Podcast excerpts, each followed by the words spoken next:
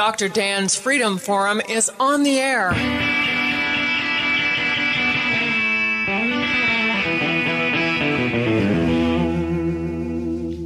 Never send to know for whom the bell tolls. It tolls for thee.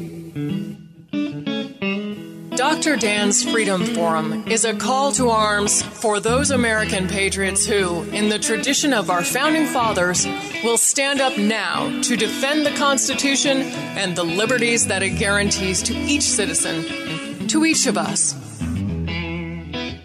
That is our mission to explain in a clear and concise manner the direct effect of each issue on the individual, on you personally not some anonymous being in a distant place, and to define in no uncertain terms the consequences of inaction. Let the battle begin. We are talking with Don Hendricks uh, Don Hendricks is not a historian, as he would like me to tell you, but he has been reading American history for over 55 years. He is also a American Revolutionary War reenactor. He's been doing that. And he has relatives who actually were signers of the Declaration of Independence. He's taking us through a, a really incredible journey. Uh, really, most of us don't understand the history of the war, how it was uh, how it occurred, uh, how the armies went from place to place, and what happened as they were moving. Uh, but we can get a feeling for the times by looking at how the signers of the Declaration of Independence were treated by the British, because what they had committed, as far as the British had uh, were concerned, they had committed treason, and the punishment for treason was death. So, Don, after after the war in was sort of over in in uh, New Jersey, uh, it was kind of at a standstill for a while. What happened? Well, the, it is exactly at a standstill, a stalemate, because the British Army can't maneuver in the north. They're, they're totally surrounded. So the British come up with the idea of coming to the south taking they take the put the armies onto the ships and bring them down to Georgia. They had heard and believed that two thirds of the people in the South wanted to remain loyal to the king, and if there was an army present, they would fight for the king. At least that's what the British believed, and so they would do that. And starting in 1778, they go down at the end of the year. They go down to Georgia, the weakest and smallest of the colonies, and so they. Uh, attack Georgia down there. They uh, win. They win. They they get a foothold, and they Georgia colony is really up near the coast, up near the Atlantic Ocean, and it doesn't go too far back into back into the backcountry because that belongs to the Cherokee Indians. So it's along the north, the South Carolina and Georgia border, and up uh, up against the coast. The the signers. We look at one signer in. Uh, Georgia, and that is George Walton. He's 30 years old at the time that he signs the Declaration of Independence, which is now a couple of years old. He is a, uh, an attorney and a very good attorney, and will be uh, and legislature and governor of Georgia too later on in life. Well, in December of 1778, he he is a soldier in the militia. He's a, actually an officer, and uh, while he's defending Savannah, he his hometown, he is shot through the thigh, comes off his horse, and is captured by the British. He is imprisoned and sent down to St. Augustine, Florida, which is where the British had a, a, fort, an old Spanish fort, and that's where they put their important prisoners. Uh, but he is released in the fall of 1779 in a prisoner exchange. And after the release, he goes back up into Georgia and he becomes the, the uh, acting governor of Georgia at that time. So that is his story. And as the war progresses, the British move up into South Carolina. The thing they want to capture is Charleston. And so they surround and besiege Charleston in 1780. The signers there, if we look at their names, signers of South Carolina are Edward Rutledge, Thomas Heyward, Thomas Lynch Jr., and Arthur Middleton. Now, Thomas Lynch Jr., uh, I'll just mention him quickly. He was one of the youngest signers when he signed the Declaration of Independence, and he was ill, and he he was of a weak con- constitution, and so when he went back to South Carolina, he went on to a ship with his wife in order to go to the islands to recover his health, but the ship was lost at sea. And so he's dead by this time. But the others are still alive, and they're all soldiers in the militia. They're all officers, and they all get captured with the fall of Charleston. Uh, I first like to talk about Arthur Middleton. He's a very wealthy planter. He's 34 years old at the time of the signing, and his plantation is very large. He inherited from his father, and he loses his property. All his movable property is lost, and his house is not burnt down, but he loses a good portion of his house. So all his property is gone. He is uh, sent uh, to St. Augustine along with the, his other three uh, South Carolinian mates. He is held down there for about a year. Each one of them were released after about a year imprisonment. And he went back to uh, Charleston and rebuilt his life there after the war. The next is Edward Rutledge. He studied law. He was also a plantation owner, also very wealthy. He was the youngest signer of the Declaration at 26 years old. And he is also a soldier and he is captured by the British, as we said. And uh, once he is released, he would continue to serve the people of South Carolina, and he would eventually become their governor in 1798. But he also had uh, he lost his property and had to rebuild his life. And Thomas Heyward Jr. He was also he was one of the wealthiest men. All these men are very wealthy.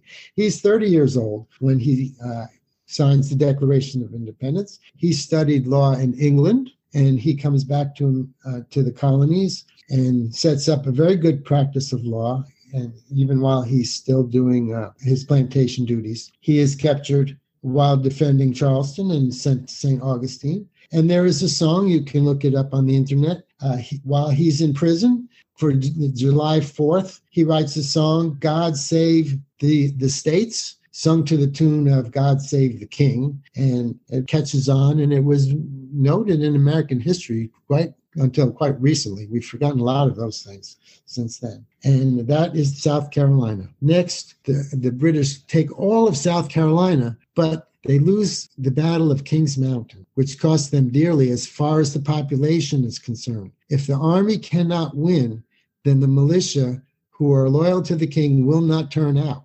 And Cornwallis is stuck with the dilemma. He loses one third of his army in October of, of uh, 80 to uh, at Kings Mountain. Then he loses another third in January at Cowpen, South Carolina. And now he needs reinforcements. He's a long ways from Charleston. He gets the notion to go up into North Carolina and then on into Virginia. So he does that. He continues up into North Carolina, and in March, he fights at Guilford Courthouse. He goes through North Carolina, doesn't stay there too long, and goes up into Virginia, hoping to get out to the ocean where he can get resupplied with men and munitions, and he gets up onto Yorktown. And that's the last of the founders we want, the signers that we'll look at. And that's George, I'm sorry, that's Thomas Nelson Jr. He is a plantation owner. His house, his stone, beautiful stone house, is in Yorktown. He's 37 years old when he uh, signs the Declaration. On his signature in real money at that time, he raises $2 million to pay for the French fleet. And the French fleet will come in and they will block the British from coming in and, re, and resupplying uh, Cornwallis. In 1777, he did uh, suffer a stroke, which affected his memory, but he kept on going on. And in 81, he serves as governor of Virginia. And in September of 81, he leads as a general in the militia, he leads 3,000 Virginia militiamen down to Yorktown. Cornwallis has taken up residence in Thomas Nelson's house. Thomas Nelson realizes or recognizes that the, they, are can, they are cannonading Yorktown, but they are not aiming at his house. He demands why his house is not being bombarded. And they said, out of respect for you, sir. And he says, give me a cannon. and he he gets man, mans the cannon that fires the short the first shot into his own house, which receives quite a few cannon shots. And shortly after that, Cornwallis will surrender. So, uh, and Thomas Nelson Jr., who raised so much money and lost so much, he he will die a pauper. So he will not recover his wealth at all. And Viola. You know, Don, you've, you've outlined some really impressive stories. And these people were not ordinary people. And when I said in the beginnings that in the beginning that they were all at, at, at they were at great personal risk, yet they pledged their lives, their fortunes, and their sacred honor to win to win that war, to win the freedom that we uh, have enjoyed. Um, and what's impressive to me is that almost every single one of them was extremely wealthy. They had so much to you, to lose. It's not like they had like a little house somewhere and two horses and a you know and a bunch of chickens. I mean, these were people who had enormous amount of real wealth. Can you imagine being able on a, his signature to raise two million dollars back then? I can't even imagine what that, that that what that would translate to in today's money. But yeah. I mean, that's just a, an enormous feat. And then to go and insist that the French bombard his own house and, and level it to the ground so that it would uh, put the fear into the heart of Cornwallis uh, and also deprive him of probably what was a very beautiful house. So that is what's so impressive about these stories is that every single one of them uh, risked everything, and most of them lost everything. Some made it back, and some did, did didn't. But that is the risk that they took. They were amazing men. They did honor their pledge that they made. They understood the solemnity of an oath. That once they took this oath, they were not going to go back on it. They had each other's back and at the signing, um, when they when they signed on, I believe it would have been on August the second, and everybody's there signing the the final copy. That John Hancock says, "Well, men, now we must all hang together." And Benjamin Franklin said, "Yes, indeed, we must all hang together, or most assuredly, we will all hang separately." And so they under they understood what they were getting into. And Benj- Benjamin Harrison from Virginia, he was a big portly fellow, tall and big boned and heavy. And uh, El- Elbridge Gerry from Massachusetts was a short, thin man. And so he turns to El- Elbridge Gerry, who is just behind him signing, and he says, Well, I will fare much better than you, for when they hang me, I'll be dead in just a minute, but you'll be kicking for at least 30 minutes before you die. Those are some of those in- incredible stories. Do you have any others? I mean, personal stories of the people who uh, were present and active in that era. Well, well, you notice who didn't sign things, uh, sign the uh, Declaration. George Washington didn't sign. Why didn't George Washington sign? Well, because he had been uh, made the commander of the army. So he was up in Boston. Otherwise, his name would have been on this list. What about Patrick Henry? How come he didn't sign? He was there at the first Continental Congress. He wasn't at the second because he had become the governor of the rebellious Virginian uh, now state instead of colony. So he was absent. And uh, let me look at some other fellows. Oh, the ones that died. Let me give you their names that we might uh, remember them. Uh, John Morton from Pennsylvania died first in 1777. Button Gwinnett died in Georgia in 1777. Philip Livingston from New York, he died in 1778, but his mansion was further up the, the Hudson River, so it did not get damaged when uh, Howe went up to White Plains. In 79, we lost North Carolina Joseph Hewes and Pennsylvania's George Ross and Thomas Hart from New Jersey, who we already mentioned, and Thomas Lynch Jr. from Virginia, who we already mentioned. And in, 19, in 1781, we lost George Taylor of Pennsylvania. So these men, they did not get to see the fruits of their labors that and the fruits that we enjoy today. So tell me again a little bit about what what did the regular population how did they fare through all of this? It must have been extraordinarily difficult. I know there was winters involved.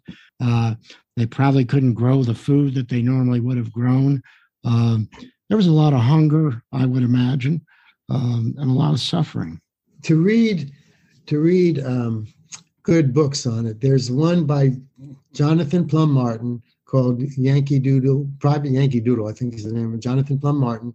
He he began to serve when he was 14 years old from Connecticut. He served the entire length of the war, and you would read that, And every other page he says, we didn't eat for three days. We didn't eat for two days. We didn't eat for one day. And all all this hardship that the army went through. But the people in South Carolina, especially, the war was very grievous there because it really was a civil war. It was brother against brother, cousin against cousin. There were lots of murders, houses were burnt, uh, cattle were stolen, horses were stolen as uh, the war progressed through their area. It was very, there were over 200 battles fought in South Carolina.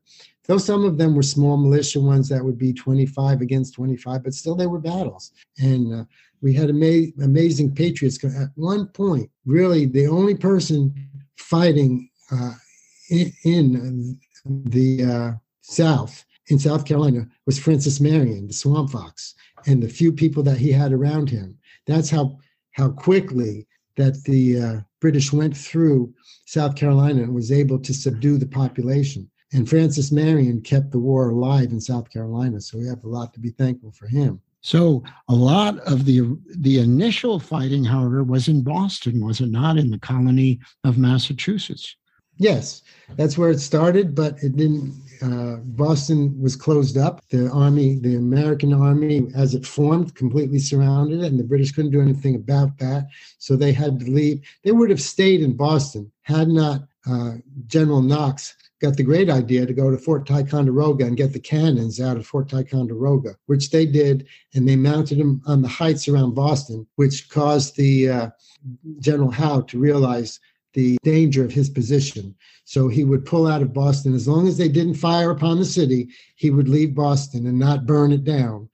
And uh, so they agreed to those terms and they left. And when he took the army and all the Bostonians that he could take that wanted, you know, they wanted to stay loyal to the king and they knew they would uh, lose their property and whatever when the patriots came back into town.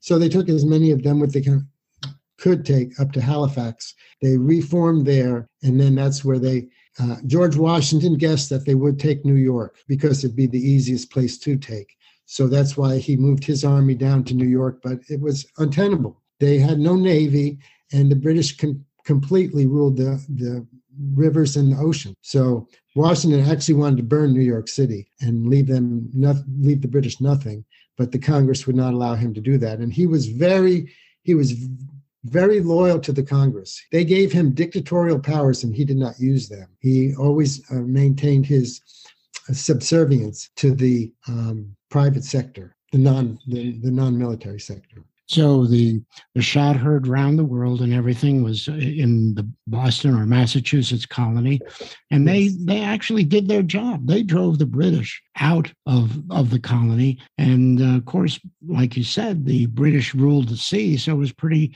easy for them to get on their ships, and the natural place for them to go was New York, a port of entry to the country, and obviously a port of entry for them uh, their navy and the soldiers as well.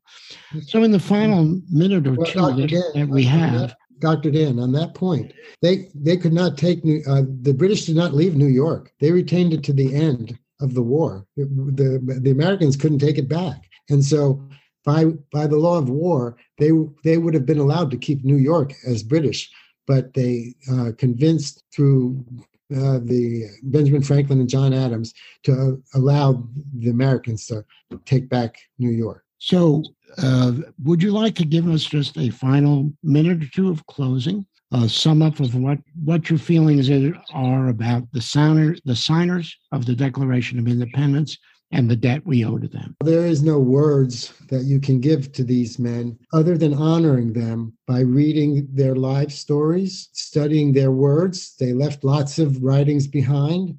And there's so many points where they said, We're doing this for the yet unborn millions. And that would be us, that they sacrificed their lives, their liberty, and their sacred honor for. And many of you've already alluded to it, many of the, the signers of the Declaration died broke, and many did well. It's just the, the uh, luck of war. And so I think that these men whose names we went through today, these were studied in American in American history up until the progressives took over the education system when they didn't want people to think uh, badly about their government, apparently. But these men everybody who went to school uh, knew all the founders and could recite uh, anecdotes from each one of their lives. So we really need to get back to that because of what these people did. They gave us a tremendous government and a tremendous uh, constitution, and they left such uh,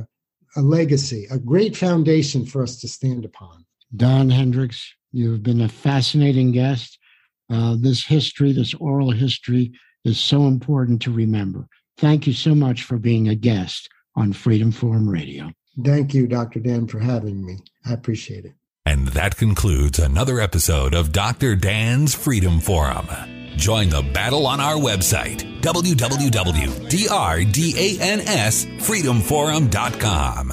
The right to own private property that cannot be arbitrarily confiscated by the government is the moral right and constitutional basis for individual freedom. Right this morning.